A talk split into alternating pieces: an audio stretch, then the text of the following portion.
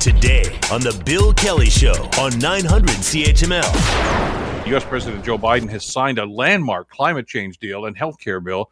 Uh, it's what they call the final piece of Biden's pared down domestic agenda as he aims to try to boost his party's standing with the voters ahead of the midterm elections.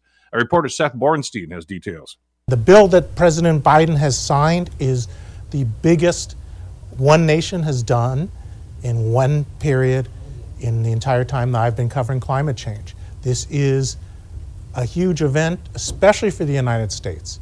It still doesn't catch up with Europe, which has done more as a whole of multi nations. Uh, but there are economic implications to this too. I know they call it a climate bill, but uh, the auto uh, industry uh, is going to be impacted by this too because of what they've uh, they've deal they've struck with EVs. Uh, joining us to assess everything that's gone on here and the implications politically as well, Elliot Tepper, emeritus professor of political science at Carleton University. Elliot, a pleasure to have you back on the show. I hope you're doing well these days. thank you, thank you, Bill, and same to you. Nice to hear your voice it's uh, interesting from a political standpoint. I mean, we know that Biden is not doing well in the public opinion polls these days. The midterm elections are not that far away. Uh, he needed a win, and uh, is this a win for him? Well, let's start at the at the very top level. It's it's a win for the world in the sense mm-hmm. that this is, as you just introduced it, a major climate reduction, uh, greenhouse gas gas reduction bill. So it is good for the world. Apparently, uh, it has great significance in terms of actually meeting the U.S. commitment uh, in terms of reduction of greenhouse gases going forward. So it's a win for the world in that sense. Is it a win for Canada? Uh, I think in a way that uh, we should probably highlight at the top before we get into the details. It is a win for Canada in this sense. Uh, we're talking about the politics of it as well. It's a win for Canada because we've been recognized in this action, in this particular context, as being part of one single integrated market. So the principle has been established, Bill, uh, that uh, the Buy America clause, which was built into both Trump and then later uh, Joe Biden's agenda, and remember, the U.S., as you've just indicated, is spending an enormous amount of money as part of its national rejuvenation over various bills Canada was being frozen out under the Buy America. And this particular instance, and the new NAFTA is uh, a factor in all this. We apparently are now being recognized no longer as a, a foreign entity, but as part of an integrated North American market. That is good news for Canada. Whether it can then, once the principle is established, uh, can it be applied to other aspects of, you know, Canada being able to help in this investment and growth opportunities that all this new money is going to provide.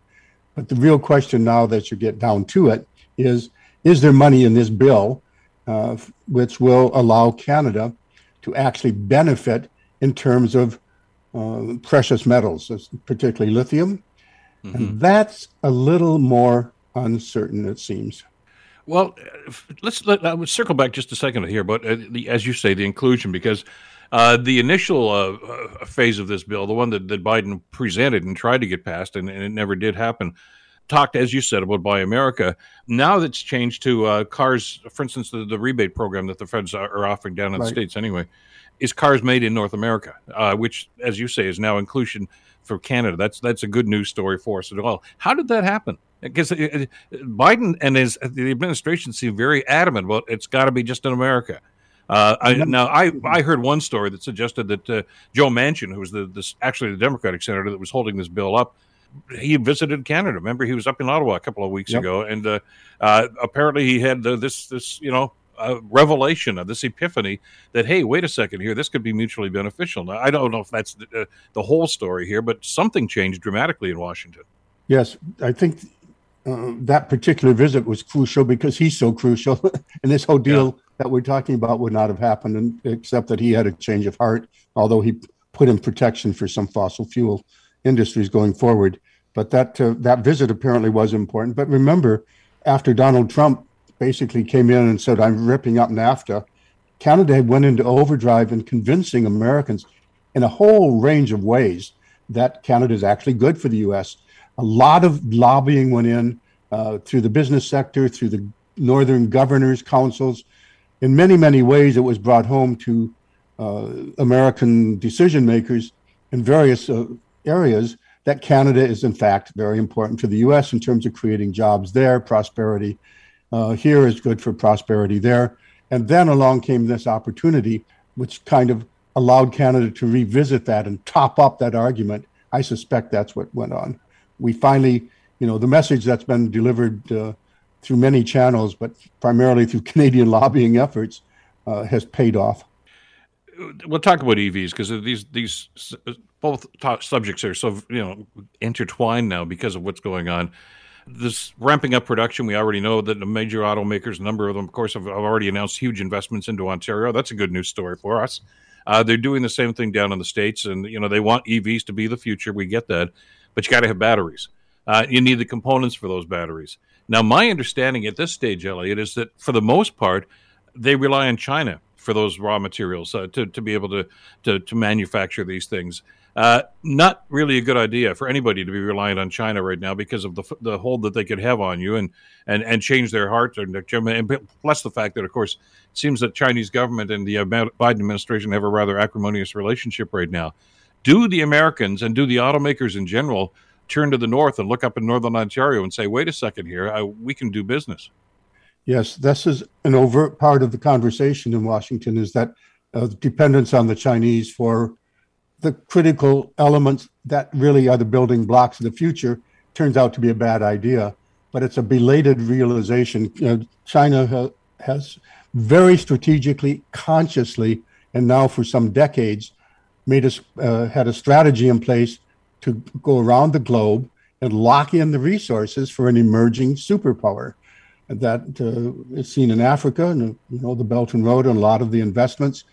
Chinese um, various estimates uh, have been made, but basically, China now controls a very high proportion, a very high proportion of the critical minerals necessary for the future, starting with lithium. They have their own uh, inside through Inner Mongolia in particular, and it's a large company, country themselves. But they've also systematically been buying up, locking in for long-term con- by long-term contracts, access to all the resources they need to emerge and that most certainly includes these, and that of course has included Canada. We we now are faced with occasionally hearing about Chinese companies wanting to buy critical resources in Canada and being told no or being put under under scrutiny, but it's very limited. And uh, some people are saying it's people whose analysis I respect are saying it's it's really very late for us to wake up and realize that China has a plan. We don't, and we'd better get one. They've already made inquiries. I mean, you've talked to us in the past about some concerns about uh, Chinese or, or, or, Chinese. They could be shadow companies in some cases, I guess, uh, trying to gain a foothold up in in the Arctic area for some of the mineral resources up there too. I mean, they they started this a long time ago, apparently. Yes, and systematically by by yeah. self conscious uh, plan and design and strategic goals using state owned enterprises as it's it's kind of classic mercantilism. The state uses private companies to further their national and state ends. Uh, that, that, of course, cost China dearly uh, when the West did it to them, and now they're kind of reciprocating. So, what we have is a situation that China has a lot of the levers already uh, in it, under its control for the key elements regard, that are needed for the industries of the future, certainly in terms of electric vehicles. They are a major producer and they're investing in this. Tesla has built a giant gigafactory there, and Elon Musk has said lithium is the new oil. So now, does Canada have lithium and the other uh, trace elements or the rare elements that are needed, cobalt and copper more commonly? Uh, how will Canada fit into this emerging demand? We're now seeing phrases like this, uh, Bill, that down in what used to be called the Rust Belt in the US, it's becoming the battery belt. Uh, industries are being rejuvenated in the United States to build these batteries for the future. What about this on the side of the border, though? I mean, you know, it's one thing to say, okay, we may have the raw materials here, uh, but the manufacture of those batteries uh, is is going to be very key going forward here too. Uh, do we have the wherewithal to compete with the, the United States? Because I know Biden wants to have those factories down there. Well, he'd also like to have them down there and here rather than deal with China. So, yeah. quite willing to uh, see us as an integrated market as long as it benefits uh, their own goals.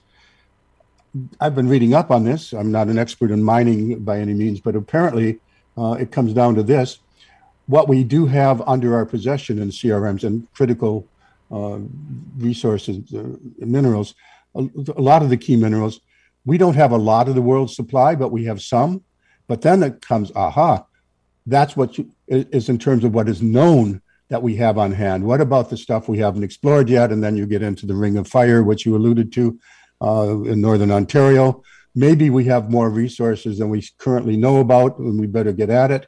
And then you read further in this, Bill, and it turns out that mining is a very cost uh, intensive operation. It takes a lot of money to set up a, a new uh, mining operation, and it's a very long term uh, bet because it takes a long time for them to come to fruition. Canadian mining resources are undercapitalized. Where do they go for that capital? Bill, they go to the one place that's quite willing to invest with you know great deep pockets, and that is China. So we are in a, uh, a situation where we are waking up to the need to protect our resources and to build it into uh, the strategic goals of the U.S., our biggest trading partner. But at the same time, it's an industry which is, has been struggling, and China is very self aware of that and is taking advantage of it. When you're looking at cost, and I know you know the, the Biden bill got signed, and, and we saw the, the photo op for that, and you know, it was almost like, okay, let's get started now. We want, you know, let's we're going to build these things, we're going to develop these things. Uh, Ontario's got a long way to go, though. I mean, you know, we know the Ring of Fire. We know, as you mentioned, Elliot, there are mineral deposits up there that are going to be very, very uh, important to go with EVs and and, and the, the future of that industry. Uh, but we don't know. Uh, um, first of all, uh, there there are Aboriginal rights to be determined. Indeed, uh, there's a lot going on there as to who owns that and who's going to benefit from this right now. And I, I don't.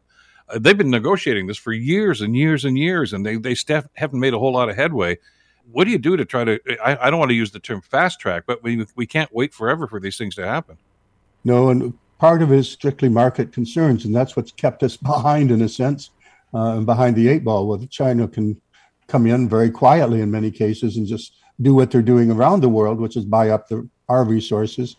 Uh, yes, the provincial web page on this, if you take a look at it, talks about the Ring of Fire and its opportunities. The second thing they talk about is indeed we have to be sure we have uh, Indigenous partnership, and this is all part of an, an ongoing mutual process. And thirdly, there's the infrastructure. You have to build roads. You can't you can't develop that without a massive um, surrounding complex of, of roads and networks of roads, et cetera. It's not looking like it's going to be quick. But meanwhile, the world, as of the passing of this bill in particular, has opened up new opportunities. So is Canada ready to be nimble enough? And do we have the the mining, the the business capacity to respond? The business sector says, "Oh yes, we'll respond. Just give us the framework, and we'll we'll up our game, and we will meet the challenge." but that challenge is what is indeed what's in front of us. And now that China has such a huge head start and they know what they're doing, they're planning for it, and we are operating under a free market without an industrial strategy, uh, how are we going to proceed from here? Uh, it's going to be fascinating, and as I say, it's a relatively new story since the bill was just uh, signed into law uh, by the president a couple of days ago. But uh, a lot of work to be done on this. Uh, as always, Elliot, thank you so much for the time today. I always appreciate your perspective on this. Oh, you're very welcome, Bill. It's always great to talk to you. Take care. Elliot Tepper, Emeritus Professor of Political Science at Carleton University. The Bill Kelly Show, weekdays from 9 to noon on 900 CHML.